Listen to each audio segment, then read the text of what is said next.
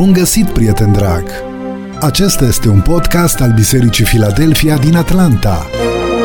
Te invităm să asculți în minutele următoare mesajul pastorului Iulian Costea. Mesajul a fost înregistrat în decursul anului 2018. Îți dorim audiție plăcută și benefică pentru suflet. Iubiți frați și surori, pentru cuvântul de predică în seara aceasta ne oprim la Exod, capitolul 20, versetul 16, unde cuvântul Domnului spune să nu mărturisești strâmb împotriva aproapelui tău. Este un caz pe care îl cunosc în mod direct, însă pentru a proteja și persoanele și experiența, vreau doar să folosesc două nume fictive. Punem Ionică și Georgică. Georgică era o persoană influentă, cu autoritate, care avea responsabilități și pe plan bisericesc. Era implicat în lucrarea lui Dumnezeu. Și Ionică era secretarul lui. Era implicat într-o acțiune cu cealaltă persoană. Și într-o zi a sunat telefonul. Și Ionică, ca un om care își făcea datoria, a răspuns la telefon. Și a zis, de la capătul celălalt, persoana spunea, aș vrea să vorbesc cu Georgică, la care el acoperă, pune mâna pe receptorul de la telefon și îi spune șefului, vrea să vorbească cu dumneavoastră, la care șeful zice, spune că nu-s aici. Și Ionică, ca un om foarte responsabil, ia mâna de pe receptor și spune persoanei care suna, a zis Georgică să vă spun că nu este aici. Vorbim în seara aceasta despre minciună.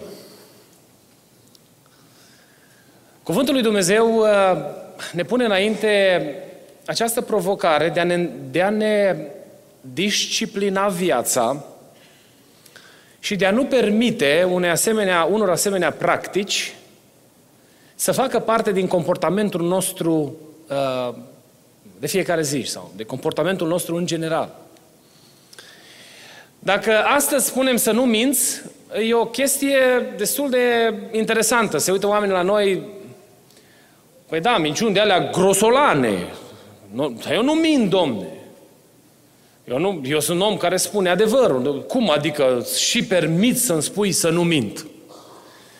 Lumea aceasta a ajuns să fie atât de infectată de păcat, încât în perioada noastră, sau în perioada în care trăim noi astăzi, minciunea este a doua natură pentru foarte mulți dintre oameni. De pildă, găsim comercianți care, pentru a-și vinde produsul, laudă produsul pe care îl au în așa fel încât să determine cumpărătorul să cumpere produsul respectiv. Mi-aduc aminte că mă uitam într-o zi la televizor și pe postul de news la care mă uit apare o reclamă la tigăi. Era o tigaie galbenă, nu mai știu exact cum, era de fapt dintr-un porțelan ceva special și Felicia știe că zâmbește ori de câte ori mi-aduc aminte de tigaia pe care m-am hotărât eu să o cumpăr. Dom'le, a făcut ăia o reclamă la tigaia aia și făceau ouă în tigaie fără să pună ulei și puneau brânză în tigaie. Când punea brânză se făcea ca un fel de poșghiță sub brânză și nu se lipea brânza, domne, de tigaie, o golea frumos, o punea așa pe sandwich. Arăta impresionant. Eu când i-am văzut, sincer, cred că culoarea m-a atras, cum zicea Jake de dimineață de microfon. Cred că culoarea m-a atras mai tare. Face întâmplarea să fie chiar că a fost și portocalie. Am luat tigaia acasă, când a ajuns tigaia ne dădea una la 19,99 și una gratis. Mă, două tigăi la 20 dolari pe aia. Și din astea, din porțelan, din ăsta, domne, care nu se zgâria nici cu... Dădea cu flexul pe el acolo și nu se întâmpla nimic. Când am ajuns acasă, am zis, să fac eu ouă, ochiuri de ou. Am pus, da, de unde? Tot se lipea de tigaie. Am pus brânză. Ce am văzut la reclamă, domne? Nimic! A zis, mă, e imposibil, domne, n-am făcut ceva bine, poate nu s-o încălzit bine, am început eu să pun toate cunoștințele de fizică pe care le am și am zis, domne, ceva nu, n-am făcut eu greșeam. De, atât de tare m-au convins aia că tigaia lor e cea mai bună, că până când am aruncat-o, tot trăiam cu impresia că eu fac ceva greșit. Se minte fără niciun fel de problemă. Domne, ține treaba asta. După ce am aflat cum se fac investițiile în business-urile pe Amazon, cu produsele pe care le cumperi din China și am studiat un pic procesul acesta, n-ai cum. Cumperi un produs care costă $9.99 și prețul de investiție în produsul respectiv este de câțiva cenți. Dar pentru că companiile mari care oferă platforma de vânzare și au procentajul lor și shipping și handling este iar un anumit cost, trebuie să fie cost de producție foarte mic. Păi spuneți-mi dumneavoastră un produs de calitate pe care noi îl cumpărăm la 9,99 și este produs la 99 de cenți undeva prin răsărit. Poate să fie de calitatea pe care noi o propunem sau o sugerăm? Sau o sugerează oamenii astăzi? În marketing, minciuna a devenit normă. Nu poți să-ți vinzi produsul dacă nu minți. Era o glumă în România cu cei doi care au mers să vândă vaca și bietul om mergea să-și vândă vaca în târg și a început să spună, oamenii îl întrebau, mă, dă lapte? Zice, nu prea dă lapte. Păi cum, e nărăvașă? Măi, dă cu piciorul. Și cineva l-aude, zice, mă, tataie, dar nu așa se vinde vaca. Zice, hai că-ți arăt eu cum se vinde vaca. Și a luat vaca și a început prin târg. Păi, vaca asta, dă lapte. Hai, 20 de litri pe zi. Păi cum? Păi cum o pui acolo, nu mișcă în locul în care se odihnește. În ieslea ei, acolo unde o duci, în grajdi. Nu se mișcă de acolo. După ce a început omul ăsta să laude vaca, au început să fie cumpărători interesați, la care proprietarul zice, păi dacă vaca e așa bună, nu mai vând. Minciuna a devenit parte din procesul de vânzare. Și produsele pe care le găsim pe market sunt atât de umflate pentru ca să fim determinați să le cumpărăm, că sunt cele mai grozave. Problema știți care este? Că fiind impregnată societatea cu minciună și cu cuvinte spuse ușor, sistemul nostru valoric este afectat. Spuneam și la celelalte mesaje că noi avem de-a face cu o generație a cărui sistem valoric este lovit de diavolul la rădăcină. Și chemarea lui Dumnezeu pentru noi este să reașezăm cuvântul lui Dumnezeu la temelia vieților noastre și să începem să ne punem ochii în cartea lui Dumnezeu ca să înțelegem ce vrea Dumnezeu pentru ca sensibilitatea noastră spirituală să nu fie afectată. Găsim minciună în politică, să nu mai spunem, nu? Unul din motive pentru care oamenii nu cred politicieni este că se minte mult. Doamne, voi face cu tare, voi trece cu tare, dar nu se întâmplă nimic. Și după aia spune, din cauza democraților n-am reușit să facem ce ne-am propus. Apoi, muncitorii mint ca să fie plătiți mai bine. Când la o companie se angajează o persoană nouă, și acum și dumneavoastră v-ați lovit, vine o persoană care vrea să își obțină un loc de muncă, domne, știe să le facă pe toate. Și mi-aduc aminte de un angajator din Germania, că îi spunea unui prieten de-a meu, când l-a întrebat, măi, aia știe, el le știa toate, știa să vopsească, știa să pună faianță, le știa pe toate și zicea că știe foarte bine. Și neamțul zice, mă, mie îmi trebuie numai una să o știi și bine. Că dacă le știi pe toate astea, dacă tu spui că le știi pe toate astea, mă îndoiesc că le poți face pe toate la fel de eficient. Problema care este că se minte și în domeniul acesta. Apoi, sunt oamenii care au anumite vine, de exemplu, în justiție. Sunt procese care se fac și sunt avocați plătiți să mintă. Minciuna prinde, și vom vedea că prinde tot felul de nuanțe, pentru ca noi să avem oarecum o împăcare de conștiință. Cumva să zicem că n-am chiar mințit. Și am zis, eu mi-am făcut partea și am zis, dacă el a crezut, e treaba lui că a crezut ce a vrut să creadă el. Dar se minte în justiție. De ce credeți că se pedepsește minciuna în cort? Pentru că e o problemă. Când în rezolvarea unui caz și căutarea dreptății se strecoară minciună pe orice formă sau pe orice palier, induce la o rezoluție greșită, falsă, în cazul respectiv. Și oamenii care mint sub jurământ fac pușcărie pentru asta. Cred că și dumneavoastră ați fost în cort, în anumite situații, când vi-au cerut, a spus, dacă ați fost martor vreodată, să puneți mâna pe Biblie și să jurați că veți spune adevărul. De ce societatea sau în asemenea sfere ni se cere adevărul? Pentru că adevărul este extrem de important pentru desfășurarea unei vieți liniștite. Dar se minte în justiție și noi știm că sunt avocați care atunci când intri în biroul lor îți spune: Doamne, zi-mi tu drept ce s-a întâmplat, că de mințit mă ocup eu. Tu nu mă spune-mi exact ce s-a întâmplat, că o să caut, o să am eu grijă cum să te apăr. Se minte, bineînțeles, într-o grămadă de alte situații și noi ne uităm la minciună. De exemplu, mi-aduc aminte de o situație din Chicago. V-am spus locul, dar era cineva cu mașina și mergea, conducea și în spatele lui era păstorul lui. Și îl sună la telefon și zice: o să ajungi unde trebuie să ne întâlnim. Păi nu pot, că-s departe. Și a început să-i spună că pe unde se găsește el. Și spune: mă, nu ți rușine, mă, că tu ești la strada cu tare, la intersecția cu tare. Cum poți să spui așa?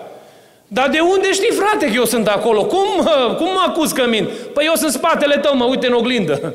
Te văd, ești în fața mea. Sau, unde ești? Ești la colț, dar nu mai spun la care colț. Aici nu sunt prea multe colțuri, că străzile sunt mai diferite. În Chicago erau mai drepte și erau foarte multe colțuri. Mă găsesc la un colț și strecurăm minciuna în modul în care ne exprimăm. Minciuna a ajuns să devină a doua natură pentru societatea în care trăim astăzi. Și aceasta este un atac violent la sistemul valoric pe care noi îl avem astăzi. Vorbeam cu cineva săptămâna aceasta că diavolul niciodată nu te va lovi cu lucrurile mari dintr-o dată. Ci va veni și va strecura în mintea ta confortul minciunii. Și fiind confortabil să minți, te va determina ulterior să faci și alte lucruri, pentru că ți-a distrus, ți-a fisurat sistemul valoric. Și în momentul în care ai acceptat să minți, vei accepta să faci și alte lucruri. Dumnezeu este extrem de clar în ceea ce privește minciuna și cheamă poporul său să se păzească de asemenea practici. Găsim în cuvântul lui Dumnezeu doi termeni în Vechiul Testament pentru minciună. Este șegher, care înseamnă neadevăr sau ceva nedrept, înșelăciune, falsitate, a jura strâm. Găsim în textul pe care l-am citit, apoi în capitolul 23, versetul 7, în Levitic, capitolul 6, versetele 1 până la 5, în Zaharia 8, în Maleahi 3, găsim termenul acesta. Dar mai este un termen tot pentru această categorie de păcate, care este șav, care înseamnă acțiune ascunsă cu sens de a dărâma, a lucra cu prefăcătorie sau a vorbi în mod ușuratic.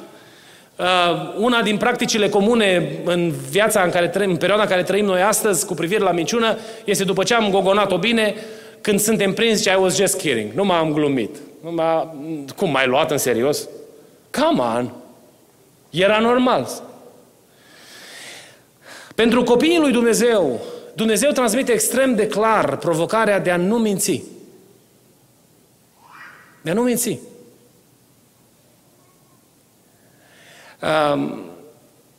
Minciuna, în cuvântul lui Dumnezeu, găsim mai multe exemple. Se manifestă în mai multe nuanțe, în mai multe feluri. Se manifestă prin ascunderea unei porțiuni de adevăr. Îl găsim pe Avram. Îl întreabă împărații vremii: cine-i doamna asta așa frumoasă? Și Avram vine și spune că e soră cu mine.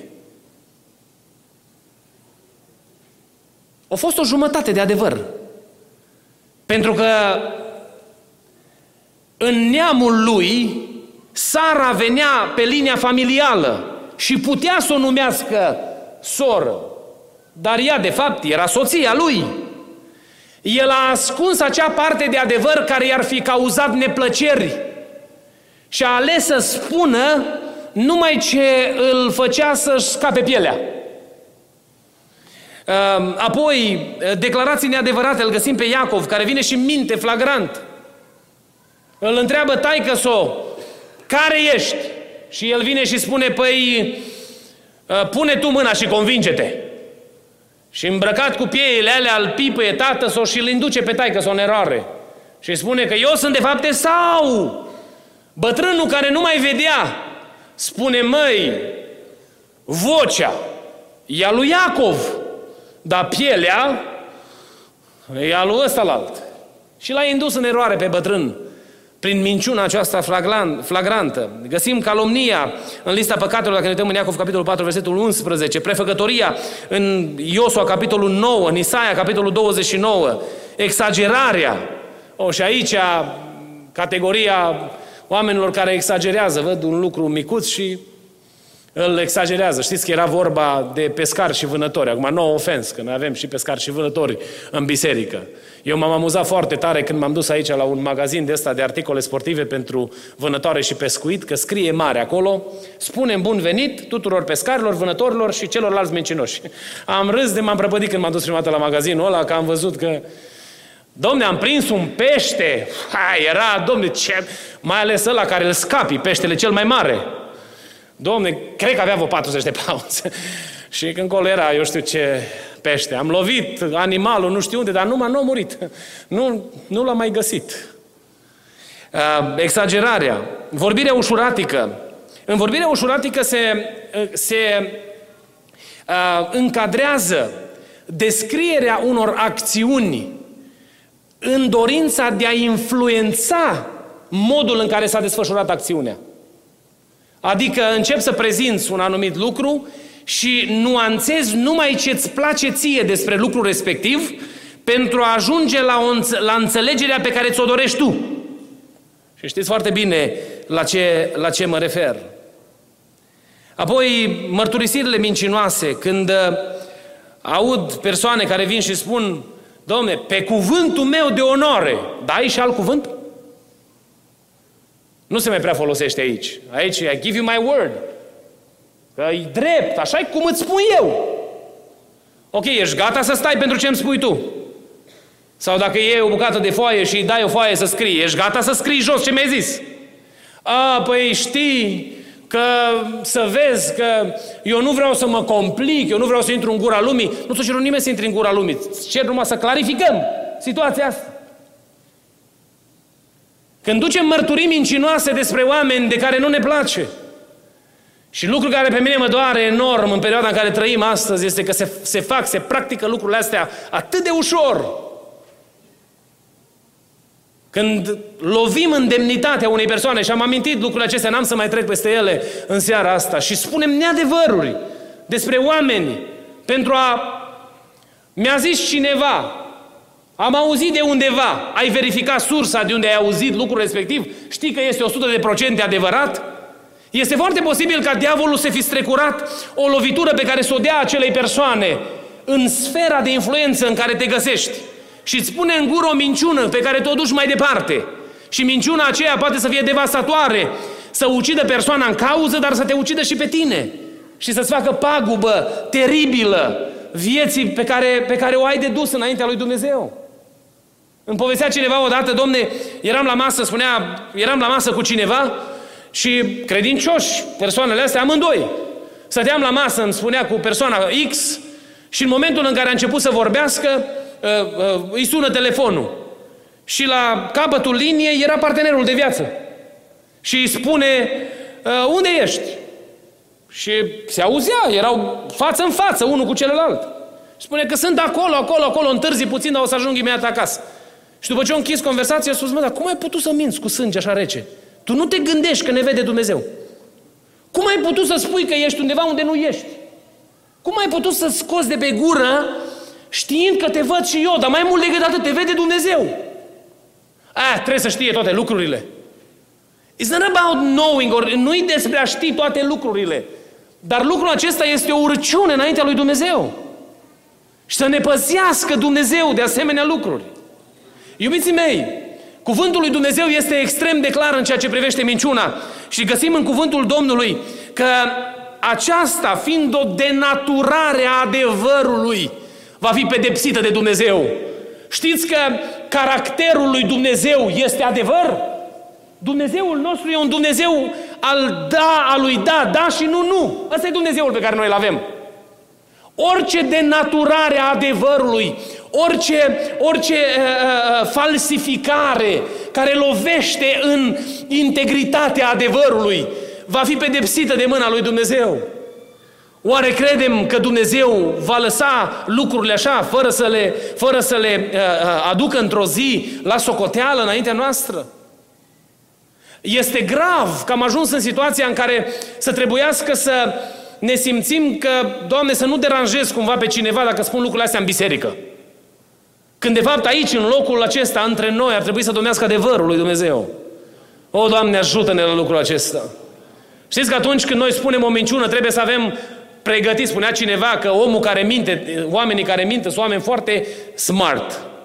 Pentru ca să poți să minți și după aia să susții minciuna, trebuie să ții minte ce ai mințit, ca apoi să poți să adaugi minciună după minciună pentru a acoperi minciuna pe care ai spus-o. Este teribil să ne gândim ce avalanșă de fără de lege aducem în viața noastră prin minciunile pe care le lăsăm să se cuibărească în noi. Să nu credem că degeaba a pus Dumnezeu minciuna pe aceeași talie, pe același cântar cu închinarea la idoli. Dacă am spune, Doamne, este cineva care se închină la idol, oamenii ăștia, vai, ferească Dumnezeu, idolatri, ăștia o să fie bătuți de Dumnezeu.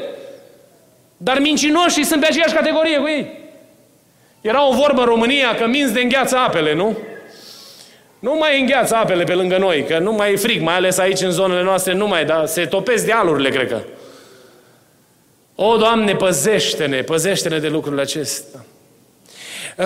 Apoi minciuna, cum spuneam, este un atentat la caracterul lui Dumnezeu.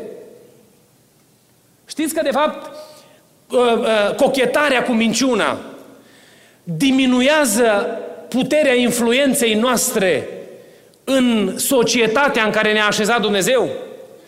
Dacă suntem catalogați ca oameni care nu ne ținem de cuvânt sau oameni care nu avem verticalitate în împlinirea promisiunilor pe care le facem, știți că în momentul acela noi nu mai putem să ne deschidem gura și să vorbim despre numele lui Dumnezeu. Mi-a zis un băiat recent că vecinii lui de la bloc, când vorbea cu ei, îl foloseau ca reper și spunea despre el, Domne, dacă o zis ăsta, așa este, că ăsta nu minte, nu l-am prins niciodată cu minciuna. În momentul în care așezi înaintea omului mesajul mântuirii, demnitatea câștigată prin rostirea adevărului, este unealta care te ajută să facilitezi transmiterea mesajului lui Dumnezeu. Lumea aceasta a ajuns să ignore ce are de spus biserica și oare nu cumva din cauza minciunii să fie ajuns unde am ajuns ca biserică? Ascultam un mesaj predicat de unul din predicatorii români pe subiectul acesta și spunea că în momentul în care a lucrat o perioadă la vamă pe undeva în România și a găsit niște credincioși de-a noștri cu mașina plină de bunuri și a întrebat, aveți ceva de declarat? Și ei spuneau, noi nu avem nimic de declarat, Domne. Și când a început să le scotocească mașina, a găsit Biblia acolo. Și a zis că s-au așezat frumos pe capotă și le-au ținut o predică. Și apoi le-au răsfoit prin agenda și le-au arătat că are numărul de telefon la păstorul de unde veneau din biserică și au întrebat să sun păstorul, să știe ce s-a întâmplat aici la vamă. Iubiți frați și surori, denaturarea aceasta a adevărului lovește în integritatea, în caracterul lui Dumnezeu. Și noi nu ne dăm seama că ajungem să facem mari de servicii împărăției lui Dumnezeu. Apoi, minciuna ne asociază cu tatăl ei. Nouă ne place foarte mult când Dumnezeu se laudă cu noi, nu? Dacă avem un mesaj de descoperire din partea Domnului și ne spune Domnul că ne poartă de grijă, că ne binecuvintează, tare bine ne simțim. Că simțim bunătatea lui Dumnezeu. Și ne bucurăm de tovărășia lui Dumnezeu. Pentru că în momentul în care Dumnezeu îți transmite un mesaj de încurajare, nu numai cuvintele acelea aduc îmbărbătarea și zidirea, ci conștiința că Dumnezeu este alături de tine. Îți dai seama că în momentul în care minți, te asociezi cu tatăl minciunii și te dezici de bunăvoie de Dumnezeu însuși. Și spui lui Dumnezeu, Doamne, nu mă interesează favorurile și nici serviciile tale. Doamne, Tu mi-ai promis că vei fi alături de mine, dar eu îl prefer mai bine ca tată pe diavolul. Indiferent cât de mari promisiuni și mari binecuvântări găsim în Scriptură pentru prezența lui Dumnezeu în viața noastră, nu, noi preferăm atunci când mințim să fie diavolul cu noi. Păi dacă ai ști că diavolul e în camera unde dormi, te-ai putea culca.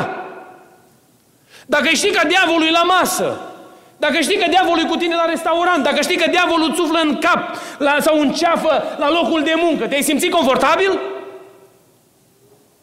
Noi nici nu ne imaginăm, pentru că nu ne gândim la tot procesul acesta. Că în momentul în care noi scoatem o minciună pe gură, de fapt noi zicem, o, ce mare problemă, că nu-i așa de grav. Toată lumea mai zice câte una din când în când. Dar de fapt în momentul acela, eu ce fac în fața infernului, în fața lumii nevăzute? Îl iau de copită pe diavolul și zic, eu cu tine mă împrietenesc. Al tău tovarăș vreau să fiu. Și sunt foarte confortabil să-mi fii tată. Era la mina din Moldova Nouă, o întâmplare foarte hazlie. La mina din Moldova Nouă era un om tare fricos. Și ortacii, colegii lui de servici, au hotărât să-l sperie bine într-o noapte. Și au coborât în galerie, unde la 100 și ceva de metri în pământ, au coborât cu colivia aceea un țap. Și l-au dus ei pe galerie și l-au lăsat acolo în capătul galeriei, au stins lumina la lampă și animalul, când o stâns lumina, a rămas acolo blocat, unde era datorită întunericului. Și ei toți au ieșit afară. Și când au ajuns acolo la colivie, au început să strige, satana, satana, satana. Și colegul ăsta pe care vreau să-l sperie, a ieșit buimăcit de acolo din camera, dintr-una din încăperile unde era, și când a dat cu lumina către țap, către animalul ăsta, a văzut numai doi ochi, așa, sticlii. Când a văzut ochii aia, a rupt-o, domne, la fugă și-o pierdut și șapcă și papuci, nu mai nimerea. Și în urma lui se auzeau copitele. Erau așa, tot orașul ăsta, fiind un oraș mic, au știut toți de minunea, de grozăvia asta. Pentru că nouă ne e frică de cel rău. Dacă am ști că locuința în care suntem este bântuită și sunt duhuri necurate care ne tulbură, nu e așa că nu ne simțim confortabil, nu?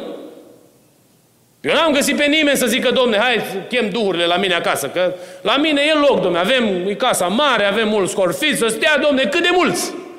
Nu spunem asta, nu? Ne e frică de el.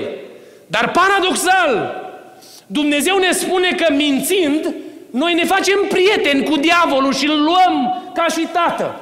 Îl chemăm cu noi și vine după noi și ne devine apropiat. Și din momentul în care e lângă noi, începe să ne spună, să ne șoptească. Vezi că nici aia nu e o problemă, nici cealaltă nu e o problemă. Noi minciuna o catalogăm ca fiind un păcățel, așa, de care ne putem dezice atunci când vrem noi. Știți care este remediul la problema aceasta? Să începi să postești și să te rogi ca Dumnezeu să-ți mărească sensibilitatea pentru lucrurile spirituale. În timpul tău de rugăciune personală, să te apropii de Domnul și să-i spui Domnului, Doamne, dacă conștiința mea a ajuns atât de rodată, încât nu mai îmi dau seama de ce-i bine și rău, și, Doamne, nu mă mai mustră conștiința să mint și să vorbesc lucruri urâte sau lucruri nepotrivite, să distorsionez adevărul și să fac tot felul de pagube cu aceasta. Doamne, atinge-mi Tu conștiința. Începe de acolo. Începe să te apropii de Dumnezeu cu toată inima ta. Spune casei tale că vrei să-i ceri lui Dumnezeu, ca Dumnezeu să te ajute să fii sensibil la lucrurile sfinte. Că am ajuns să nu mai fim sensibili la absolut nimic. Și nu știu în ce direcție ne îndreptăm. Pentru că se întâmplă lucruri grosolane, din ce în ce mai mult, și parcă trecem cu vederea peste ele. Nici nu se pare că e o problemă. Vorbeam cu cineva recent care este implicat în youth ministry undeva aici în America și îmi spunea de una din durerile pe care le are, că spunea el că a fost într-un grup de tineri și a vorbit despre problema homosexualității și tinerii care erau acolo au început să spună what a big problem, ce problemă? Asta ce e mare problemă? Lasă-i, Doamne, să trăiască, să facă ce vor, să nu știu ce. Pentru că standardele sunt demolate prin fisurile mici. Vreau să ne rugăm lui Dumnezeu ca Dumnezeu să ne ajute să devenim mai sensibili la lucrurile sfinte. Mi-aduc aminte de perioada în care am copilărit în România, că frații mărturiseau cu lacrimi în ochi că s-a întâmplat că au ridicat tonul la soție în casă și din cauza aia nu se pot împărtăși. Că Că au făcut lucru că la un coleg de la servici i-a rugat să-i facă tura și nu i-a făcut tura și îl mustra conștiința și nu știa cum, că nu a fost suficient de mare lumină pentru Domnul. Și pentru asta plângeau înaintea Domnului. Aici este secretul manifestării puterii lui Dumnezeu în mijlocul bisericii sale. Când noi devenim sensibili la chemarea Duhului Sfânt de a trăi în sfințenie, Dumnezeu își arată slava și puterea în mijlocul nostru, lăudat să fie numele Lui. Într-una din situații, unul din cardinali, intrând cu unul din papii anteriori în odaia visteriilor de la Vatican, îi spunea papei: părinte, perioada în care trăim noi astăzi, noi nu mai putem să zicem cum ziceau apostolii din odinioară, că aur și argint n-am. La care papa, în modestie, se uită către omul acesta și îi spune: dar nici ridică-te și umblă nu mai putem să zicem. Iubiții mei, frați și surori, este o legătură strânsă în procesul acesta al degradării între practicile cărora le permitem să se instaleze între noi și îndepărtarea de Dumnezeu. Dacă noi vrem ca Dumnezeu să se manifeste cu putere și slavă în mijlocul nostru, noi trebuie să-i cerem lui Dumnezeu ca El să ne resensibilizeze conștiința, să facă din noi niște oameni care vor și iubesc adevărul, care nu triază lucrurile spunând că unele sunt mai mari și altele sunt mai mici. Un al doilea pas care este în procesul acesta: începe să mărturisești minciuna înaintea lui Dumnezeu. Urmărește în timpul zilei, dacă ți s-a întâmplat să minți, urmărește în timpul zilei și seara când te duci la culcare. Du-te și spune-i Domnului: Doamne, gura asta a rostit adevărul astăzi și, Doamne, mă doare pentru asta. Doamne, mi-a fost frică că o să fiu dat afară de la serviciu sau eu știu care a fost contextul în care ai simțit nevoia să minți. Dar spune-i lui Dumnezeu că-ți pasă și că vrei să nu mai minți.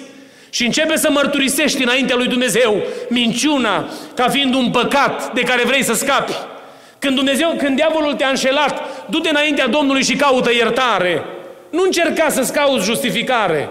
Pentru că în momentul în care încerci să-ți găsești justificare, se va așeza la temelia experienței tale și viața ta spirituală va începe să se ruineze ca un castel de nisip peste care vine valul mării. Dragul meu frate și soră, dacă vrem să scăpăm de pacostea aceasta, de această nenorocire, de această plagă care este peste Biserica Domnului astăzi, să ne ajute bunul Dumnezeu să ne facem un obicei din a mărturisi păcatul ăsta înaintea lui Dumnezeu. Să ne ducem înaintea Domnului și să-i spunem Domnului: Doamne, îmi pare rău că am mințit. Doamne, ajută-mă să nu mai mint. Un alt lucru care ar trebui făcut dacă vrem să scăpăm de păcatul acesta al minciunii, este să urmăm adevărul, să ne propunem să vorbim adevărul. Una din presiunile cele mai teribile la care noi trebuie să facem față este a nu avea răspuns. Te întreabă cineva ceva și dacă nu ai răspunsul potrivit sau simți că n-ai un răspuns pentru persoana aia, începi să te simți inferior. Cum, Doamne, eu să n-am răspuns la treaba asta? Și dacă nu le avem, începem să le fabricăm. E ok să nu avem răspunsuri. E absolut ok. Nu trebuie să vorbești nimic dacă nu ai convingerea și conștiința că lucrul pe care îl spui este adevărul. Am fost undeva la o rugăciune și cred că v-am mai zis o dată treaba asta. Au venit niște frați de departe și pentru că eram în aceeași localitate, vasul de lucru mi-a zis: nu vii și tu la rugăciune? Și m-am dus și eu la rugăciune. Și eu, după ce o dat drumul la lucrare, fratele s-o cam încurcat așa cu lucrarea. Și eu îl cunoșteam, că doar lucram împreună în aceeași biserică. Și l-am întrebat: dar ce s-a întâmplat? Că eu, cel puțin, n-am convingerea că mesajul a fost de la Dumnezeu. Noi vorbeam foarte direct unul cu celălalt. Asta a fost angajamentul pe care l-am avut. Și în virtutea relației pe care am avut-o, am putut să-i spun foarte deschis omului. Și l-am văzut că i s-au umezit ochii și mi-a zis: Iulian, am greșit. Am greșit. Că m-am gândit că au venit oamenii ăștia de departe și să plece ei așa fără un cuvânt de la Domnul. Și am făcut amândoi un angajament înaintea Domnului acolo că dacă Dumnezeu tace și noi vom tăcea.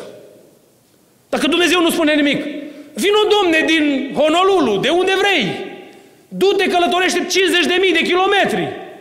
Păi dacă Dumnezeu a tăcut, cine sunt eu să spun ceva în numele Domnului, nu?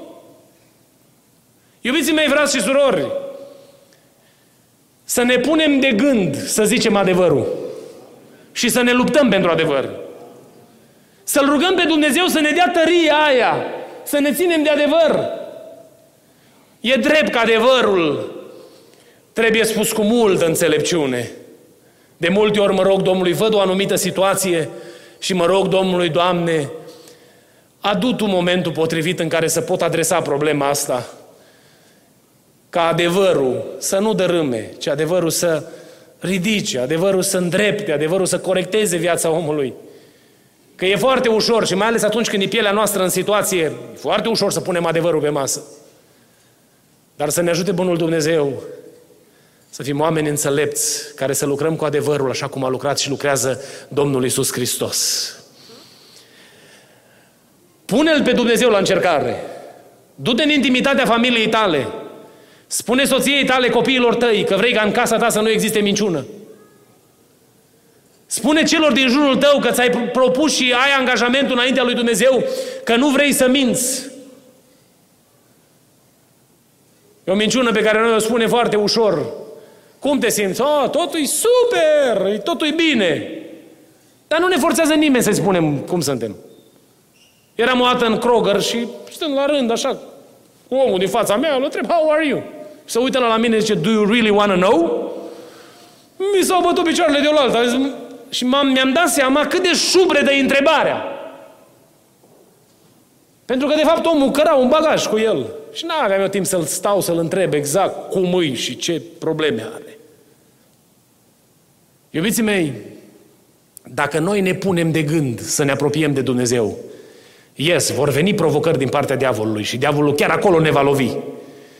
Dar Dumnezeu ne va da tărie să vedem împlinit în viața noastră puterea sa prin Duhul Său cel Sfânt, lăudat să fie numele Lui. Și în felul acesta viața noastră spirituală va fi revoluționată.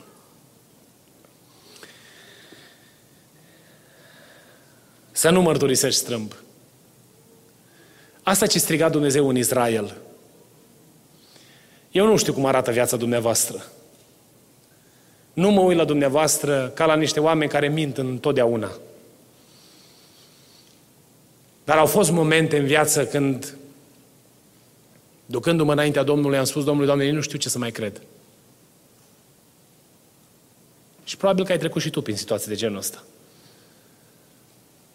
Când unul spune una, altul spune alta. Despre aceeași situație. Domne, am fost prezent. Mă, interesant, că sunt la pole opuși. Nu știu ce au fost în camere diferite. Nu știu ce s-a întâmplat. Întâmplarea e complet diferită. Dar e ușor să simțim, mai ales atunci când suntem noi în cauză, ca fiind trădații prin minciună. Dar știți ce vrea să ne cheme Duhul Sfânt în seara asta să facem? Să ne gândim, oare de câte ori am cauzat noi stări de genul acesta, mințind?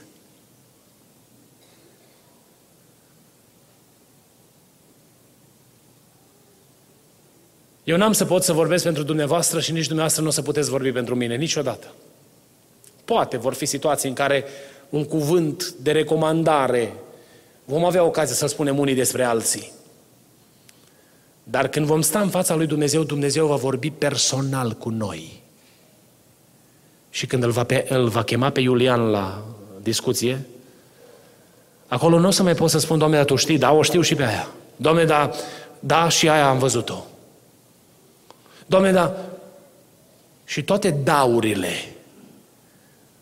vor fi închise de tot știința lui Dumnezeu. Mă rog lui Dumnezeu ca Dumnezeu să ne dea putere să fim niște oameni care vorbim adevărul.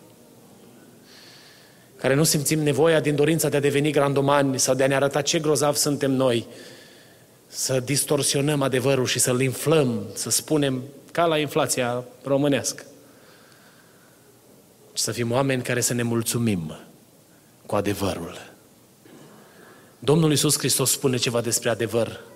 Că adevărul te face slobod. Minciuna te leagă. Adevărul te face slobod. Alege tu ce vrei.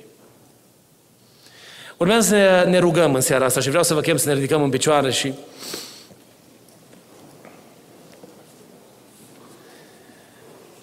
eu știu că cuvintele mele sunt mult prea sărace ca să vă pot convinge,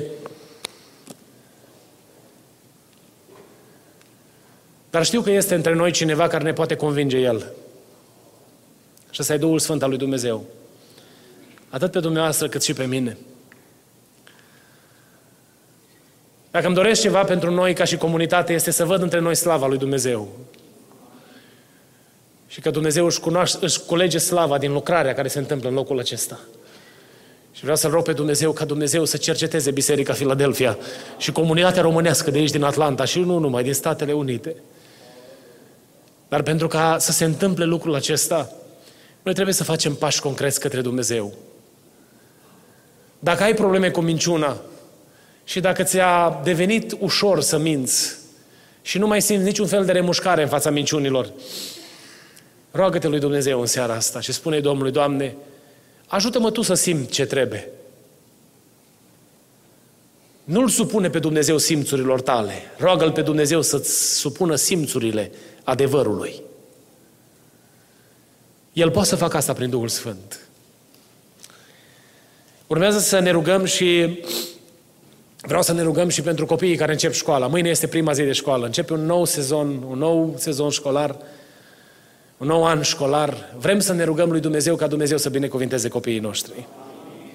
Mă rog pentru ei să fie cap și nu coadă. De la grădiniță până la doctorate și studii postdoctorale, să strălucească numele Domnului peste ei. Și mâna Domnului să-i binecuvinteze în anul care intră. Ne rugăm Domnului ca Dumnezeu să-i protejeze, Dumnezeu să le dea înțelepciune, Dumnezeu să-i călăuzească în absolut fiecare pas pe care îl fac. Dar vrem să ne rugăm și pentru părinții care au copii în școli. Poate dumneavoastră care deja copiii au terminat cu școlile, poate ați uitat sau cel puțin nu mai sunteți sub febra aceea.